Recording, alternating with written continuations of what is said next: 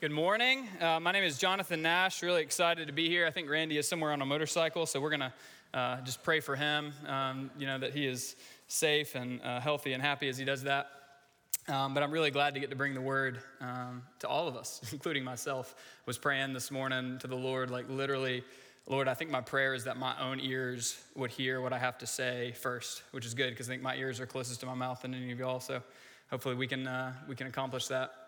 But the Lord has some amazing things for us today in our word. We're in this series in Philippians, and it has been an encouragement to me. It has been it has given me courage, which is I think what that word encouragement means. It has brought courage into my heart.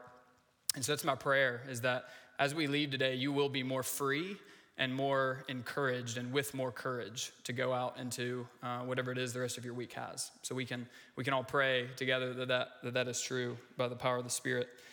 So I was scrolling through my news feed, this was probably 2 weeks ago, and I saw an article. There was a new study that came out that analyzed at what stage of life and at what age people are most happy. I don't know if any of y'all saw this. It was a pretty big study. They interviewed thousands of people, asked them all kinds of questions, people from young children all the way to very elderly people. And they determined a particular stage of life and a particular age at which point they believe people are most happy. And, probably right now we're all kind of trying to guess about what stage of life that would be. Maybe you think it's 9 years old, right? Is that kind of the prime stage of life? You kind of got the whole world in front of you. So, you might feel like you got a lot of responsibilities, but clearly, you don't have that many responsibilities at 9 years old. You're free. You're playing with your friends. The worst thing that can happen is you fall and scrape your knee on your bike. Or maybe it's your 20s. Right? Like your early 20s, you're out of college, you're in that first job that you're maybe kind of getting excited about. You got plenty of time with your friends, time to travel, right? The world is your oyster. Maybe it's middle school. No one ever thought middle school was the best. Never. Maybe it's retirement. Maybe that is kind of the period that you're looking forward to, or you're in and you're like, yeah, this is the sweet spot. Well, it's actually none of those. The age at which this study determined most people are most happy is age 36,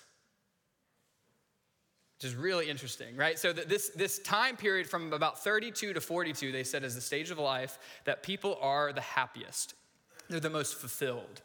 And so what's happening right now in every single one of our brains is we are all now comparing ourselves to that, aren't we? We're all going, wait a second, is that, first of all, am I in that age? And am I happy?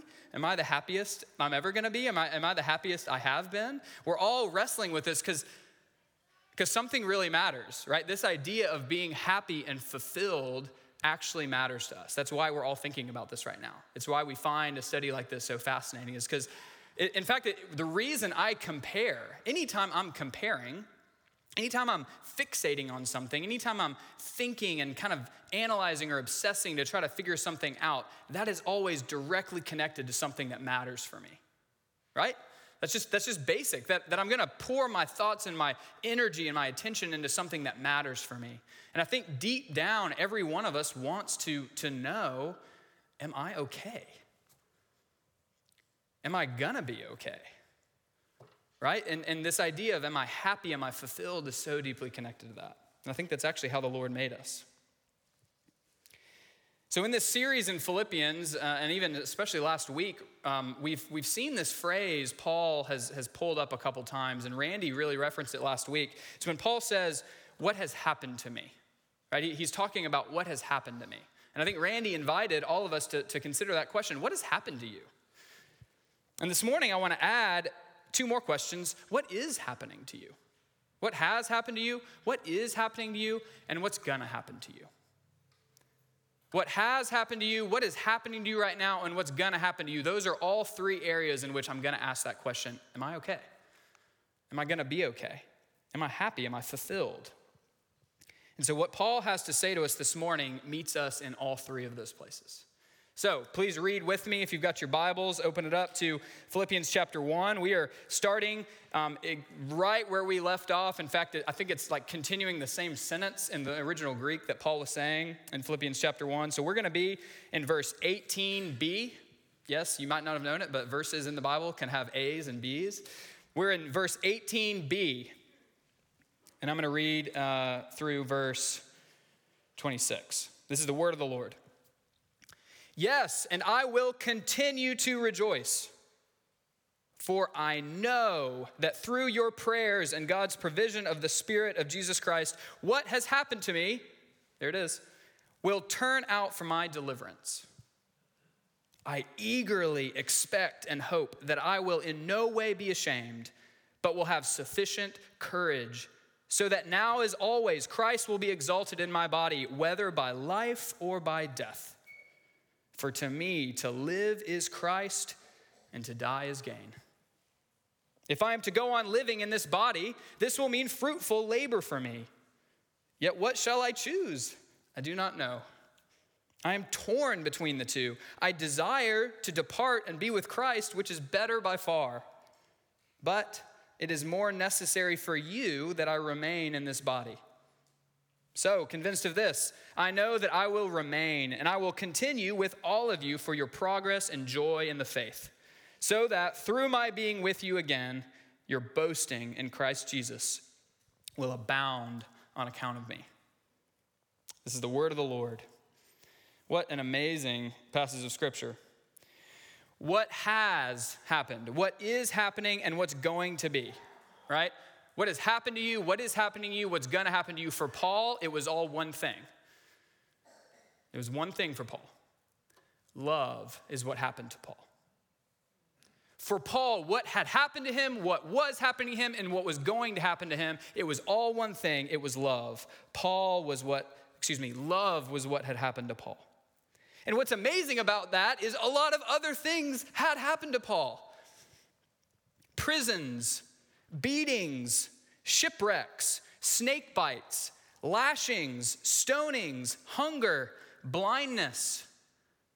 Every single one of those things I just said had already happened to Paul at this point in his life. He was sitting in prison with that kind of history behind him, and yet the thing that he anchors himself in, that he was, is, and is going to be, is love. The defining event of his life, the moment in his life when everything changed, when he was unmade and made again, and that was the moment when love happened to him. And so this morning, we are talking about love. I'm gonna run out of room. I gotta lower that. We got a lot of places we're going this morning. We gotta make room in the board. All right. Love is what had happened to Paul. Amidst all the other things, this is the main thing that he says he's anchored in, his foundation is in. We know Paul's dramatic conversion, right? He's on the road, he's on a donkey, and literally this bright light and this booming voice that was so loud and so bright that it knocked him off his donkey and knocked everybody else that was with him on the ground. This came to him. And Jesus from on high said, "Paul, Paul." He called his name. And in that moment, love got Paul. Love captured Paul, and it absolutely transformed everything else in his life. It blinded him. Just think of the imagery, right? It physically blinded him, but also the sense of he became blind to who he was before, and he had new eyes to see who he was going to be. And Jesus says to him, "Paul, Paul, stand up. I have appointed you to be my instrument to the whole world." Love had happened to Paul. And so, in verse 9 of Philippians 1, I think this is the section we started this whole series in. In verse 9 of Philippians 1, Paul can say this, my one prayer for you, which is you, my one prayer for you is that your love may abound more and more in knowledge and all discernment. He's saying something really interesting there, that your love would abound, but it would abound in knowledge and discernment, which means your love is something that keeps happening. Your love keeps happening to you because it allows you to now know and discern, and then we'll talk about this, go do and be differently. So love happened to you, it's happening to you, and it's gonna happen to you because it actually can form and reform you and transform you into something different. The way you think, the way you act. So this is what we're gonna say to start this morning, is that love is the foundation for us. It's what grounds us. And whatever you're grounded in determines how you see your past, how you see your present, and how you see your future. Whatever you are grounded in, it determines, it changes, it transforms how you see your past, how you see your present, and how you see your future. We live really close to Fort Negley. Does everybody in here know that there's a place in Nashville called Fort Negley? People aware of Fort Negley? Okay, maybe one of you. No, a couple of you. Fort Negley is amazing. Y'all should go check it out. It's we live pretty close to it. The Napier community where my family and I live. It's a short jog up the street, I guess, depending on how fast you jog.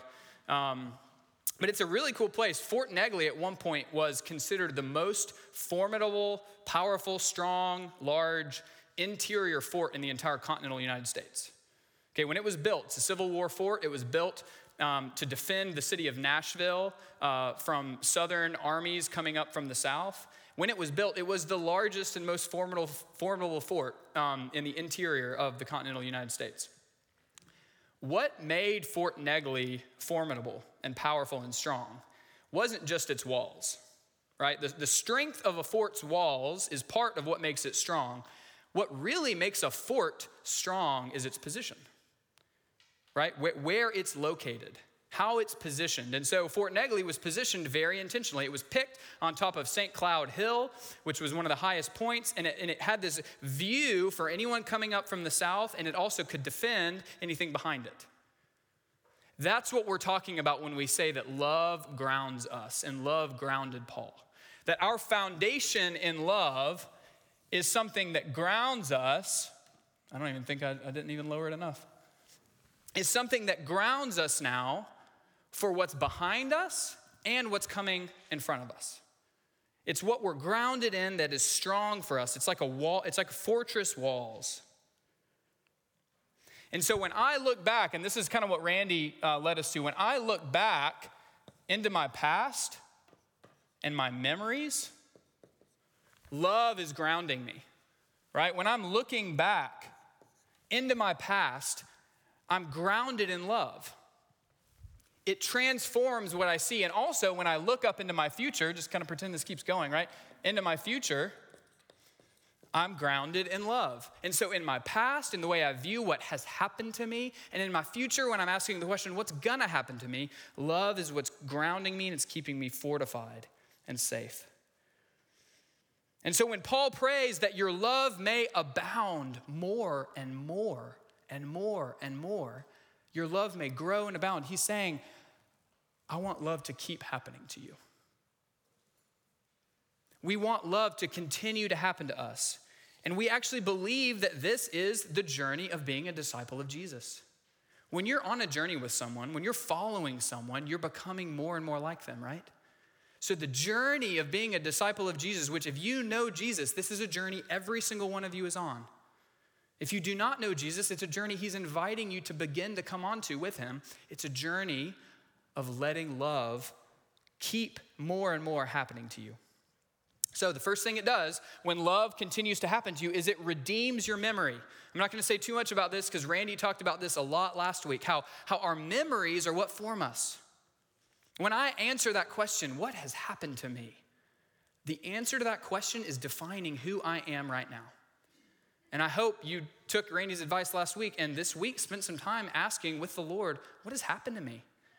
What are the wounds that I carry? What are the things that have happened to me in my past that are forming me? The same as we believe Paul is saying love should form us.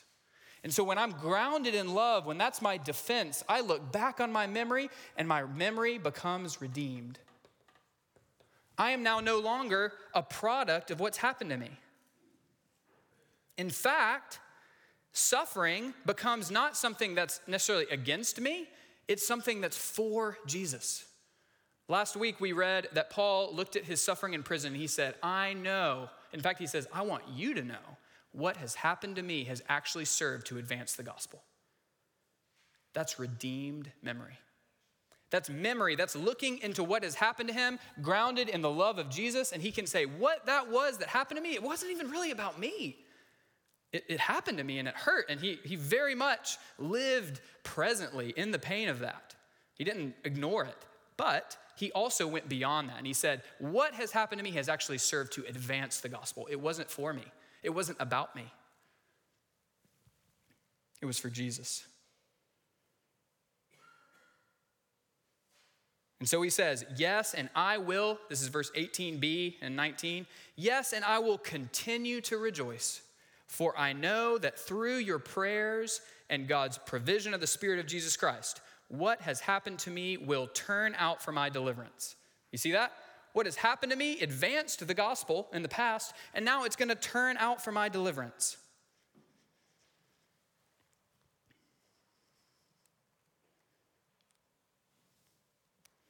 My suffering is not against me, it's for Jesus. And so it becomes not even about me. And then in verse 20, he adds another little tidbit about this because he talks about shame. And shame is something that I think we all know about. And it always comes from this. There's always something that I'm remembering. There's some experience that I had. There's something I'm engaging with in myself that begins to make me think about myself differently. And so Paul says, when I look back at the things that have happened to me, verse 20, I will in no way be ashamed, but will have sufficient courage. Paul knows that even he can look at his time in prison, his experience of being in prison, and can have shame that I've done something wrong. I am something wrong. I'm not enough. If I was enough for Christ, I wouldn't be here. If I was enough for Christ, he would have saved me from these people, right? He would have protected me and allowed me to have a pulpit, right? Freedom, travel the whole world like I'd been doing. And instead, what's happened? No, I'm stuck. I'm in prison. But he doesn't see it that way. He says, I will no longer be ashamed because my memory is now redeemed. I'm not connecting what's happened to me to me. I'm not connecting it to me. I'm saying it's not about me. It's about what Christ has done. And so he can look back and he can say, in no way will I be ashamed, right? For now, as always, Christ is going to be exalted in my body, whether by life or by death. So you see how what's happening here, right? Love is what grounded Paul. Love is working up into Paul, and now it's working back into his memory. I know this is getting kind of crazy. It's working back into his memory, but where is all his words going? They're going to the future. So love comes into us. It grounds us. It fortifies us. It allows us to redeem our memories, but then Paul is talking all about his future. And listen to what he says about his future. I eagerly expect and hope that I will in no way be ashamed, but will have sufficient courage so that now, as always, Christ will be exalted in my body, whether by life or by death. Let's unpack that a little bit, because there's some amazing things Paul is saying that are true about him right now because of his being grounded in love and having his memories redeemed. The first thing he says is, I expect and hope. I eagerly expect and hope. If I took away eagerly expect and all we had here was I hope, how would that change that sentence? Think about the way we use that word hope. I hope that, we get to go to the game. I hope we get tickets to that. I hope, she finally comes home on time, or right, he finally does the thing for me that I've been wanting him to do. We use this word hope all the time to depict things that, it's kind of fatalistic. Like maybe it'll happen, maybe it won't, but I definitely hope something, a particular thing happens. That's not what Paul's saying. He says, I eagerly expect and hope that I will in no way be ashamed. For Paul, hope was something that was certain because hope was grounded in promises. Hope was grounded in certain things, absolutely certain things he knew was going to happen. They just hadn't happened yet. And so he's not saying I hope in the sense of I'm wishfully thinking. He's really saying I so look forward to. Because when we say that means something different, right? When I say I so look forward to when It means that I know it's going to happen. I'm just waiting for it to happen. That is something that has happened to Paul in his present because of this being grounded in the love of Jesus. He's grounded in the character of God and the character of his Savior that has made promises to him, that he will always be with him. He will never leave him or forsake him. And so Paul can say, I eagerly expect and hope. I'm not wishfully thinking, I'm waiting. That's why the Bible talks about waiting. Those who wait on the Lord will renew their strength. They will soar on wings like eagles. They will run and not grow weary. They will walk and not be faint, because I wait for the Lord. I wait for his promises to be true, right? And in his word, I hope. I'm waiting. I'm waiting for it to happen. And that's what Paul has. The second thing he's got is he's got sufficient courage. He says, I eagerly expect and hope. I will in no way be ashamed, but will have sufficient courage. Let me just tell you, I'm so glad it says sufficient courage and not perfect courage. It's a small thing, but that matters, right? That he says, I will have sufficient courage, which means I'll have just enough courage for the job. Doesn't mean I won't have any fear. Doesn't mean my courage won't feel like it's faltering. But because I'm grounded in the love of Jesus, grounded in his promises, hoping in all his promises to become true, I now have sufficient courage, so that now, as always, Christ will be exalted in my body. And so, the third thing, this leaves Paul ready for anything. He's hoping, he's expecting, he's got sufficient courage, and now he's ready. Because what does he then talk about? Whether by life or by death. Right? Verse 21, for to me to live is Christ and to die is gain. When Paul looks into his future, live, Christ. That's the little Greek, I don't know. So I learned that in seminary, I think. That's Christ. Live, Christ. Die, Christ. It doesn't matter. I'm ready. I'm grounded. I've got sufficient courage to move forward. For to me to live is Christ, to die is gain.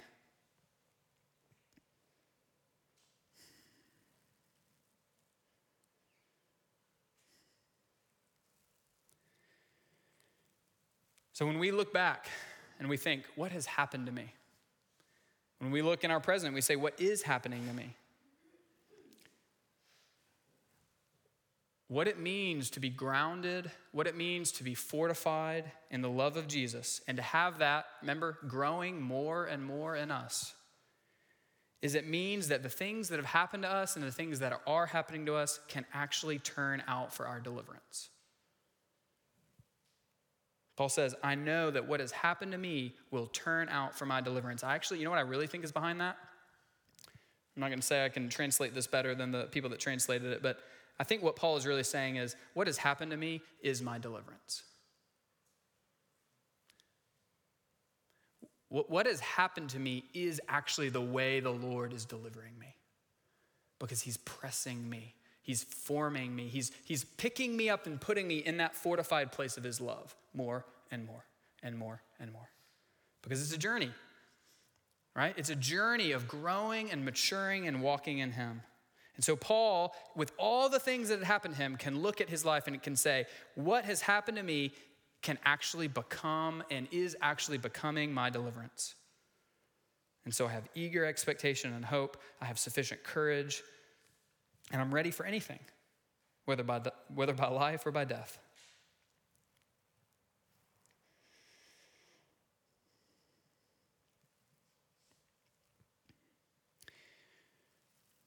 So when my wife and I decided, it's funny when we talk about like, oh, we decided to do this. We decided and just felt like the Lord was just moving us to move and begin the ministry that we have in Napier. And by the way, I would say insert yourself in any decision you've made in your life. You can just put yourself in the story with me, because any time you have made a decision to move into something, we trust and believe the Lord is guiding us. The Lord is leading us to be in that place. So for my wife and I, when we decided and when the Lord led us to live and move into the Napier community and begin to work and do ministry, this is 5 or 6 years ago, we didn't really know what we were doing, and we didn't really know what God was going to do. But what the Lord began to work in us as we, we're formed more and more into that place of his love and grounded more and more into that sure place of the fact that he loved us. What the Lord began to do is he began to birth something in us that I think we see happening here with Paul. And this is really now getting out into what will this do for you in your future? And what it did is it began to make us something I think we see happening here with Paul, and that is self-forgetful. We began to be more self-forgetful people.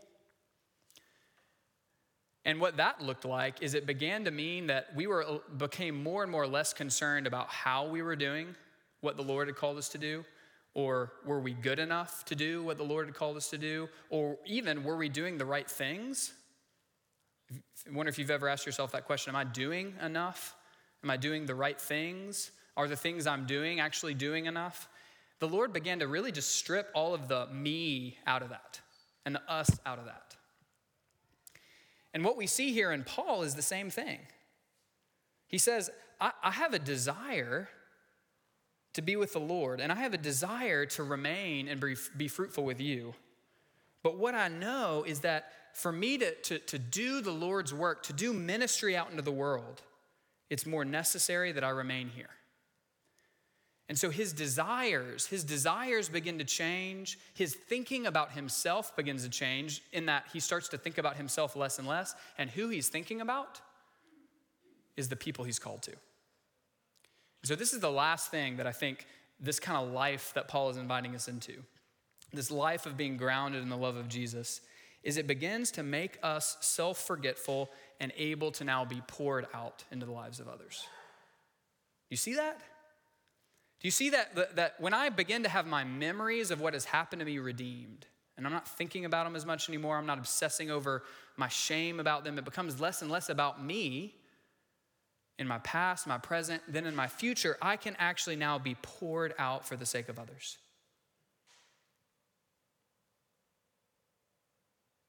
And one thing that having false control begins to do is it really forces you to more and more fight for control. So the more that I begin to falsely believe, like I can control all these things, I can make my past mean something different for me, I can change my present, and by golly, I can change my future, the more we double down on false control, it actually traps us in having to be more and more and more in control. And Paul is offering a completely different way. He's saying, as you go out grounded in the love of the Lord, you will be stripped away of those things. You'll be stripped away even of yourself to the point where you can just say, Lord, I'm here. I'm not needing to do these things for myself. I'm not needing to do these things to change my story. I'm just faithful and ready and willing to be used by you.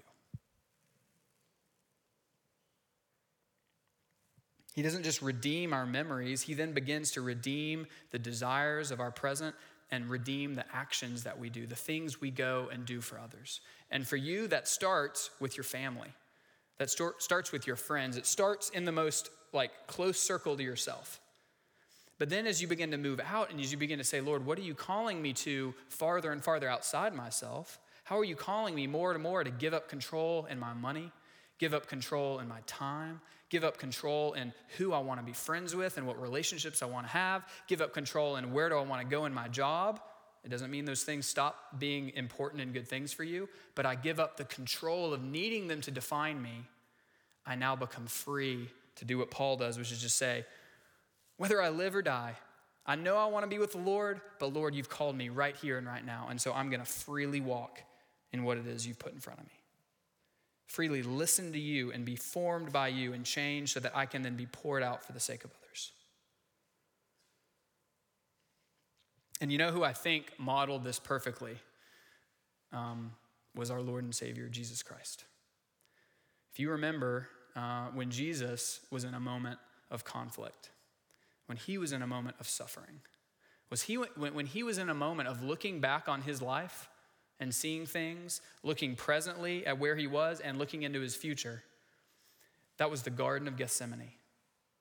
And what he did in that moment is he came before the Lord and he prayed and he said, Father, if it be your will, take this cup from me. In other words, Father, I'm gonna tell you what it is that I want. But then he goes, but not my will, but yours be done. Do you see how Jesus himself, being formed in the love of his Father for him, was able even to say the two things that are hardest to say, which is, number one, this is what I want. Truly, deeply, this is what I want. I'm not going to hide from it. I'm going to bring it to you, Lord.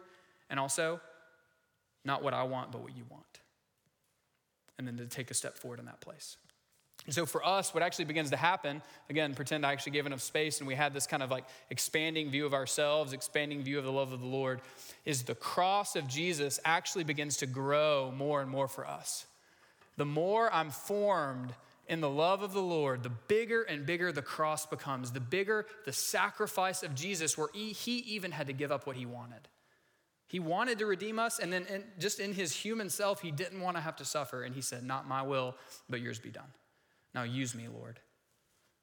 Use me for your sake.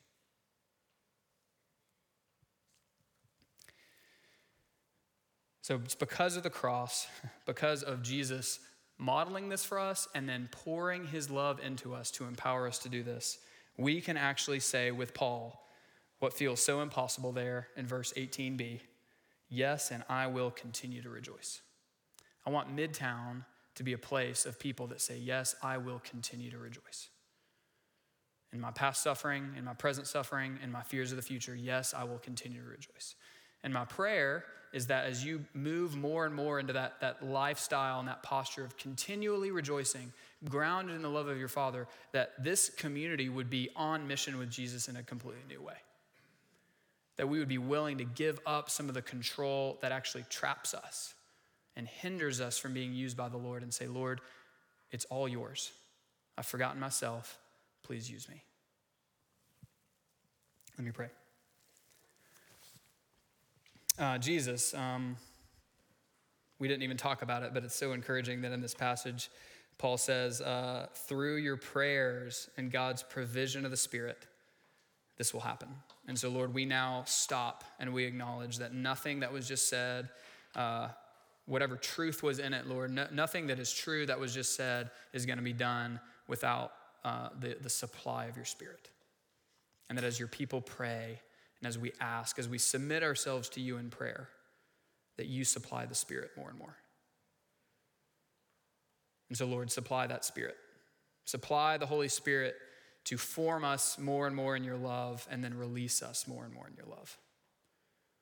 To ground us more and more in your love and then shoot us out as those that are so loved that we can't help but share that love, that are so free we can't help but share that freedom. And Lord, with this place, this community of people, the body of Christ here at Midtown Fellowship would be transformative in the world. We believe that's true. And so we ask for it with hope and expectation. In Jesus' name, amen.